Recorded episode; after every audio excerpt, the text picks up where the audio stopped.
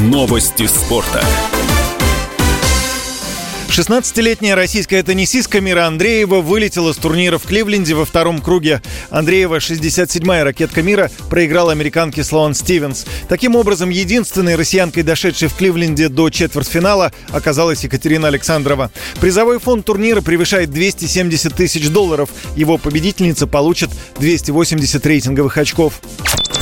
Египетский нападающий Ливерпуля Мохаммед Салах согласился перейти в Аль-Тихад, который в прошлом сезоне стал чемпионом Саудовской Аравии. Теперь решение по трансферу зависит от английского клуба.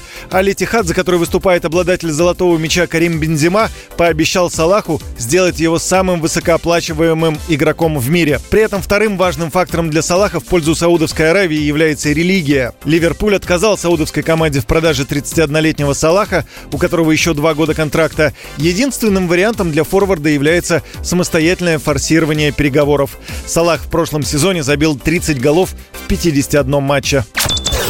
Глава Королевской испанской футбольной федерации Луис Рубиалес, поцеловавший футболистку после финала женского чемпионата мира по футболу 2023 года, покинет свой пост. Функционер решил уйти в отставку добровольно после того, как в Испании появились первые призывы уволить его. Сообщается, что он официально покинет организацию 25 августа и уже оповестил об этом свою команду. На церемонии награждения Рубиалес надел на капитана сборной Испании Хеневер Эрмоса медаль и поцеловал футболистку в губы. Это вызвало критику критику со стороны СМИ и испанских политиков. После скандала Рубиалис извинился и заявил, что сделал это без злого умысла. С вами был Юрий Кораблев. Больше спортивных новостей на сайте sportkp.ru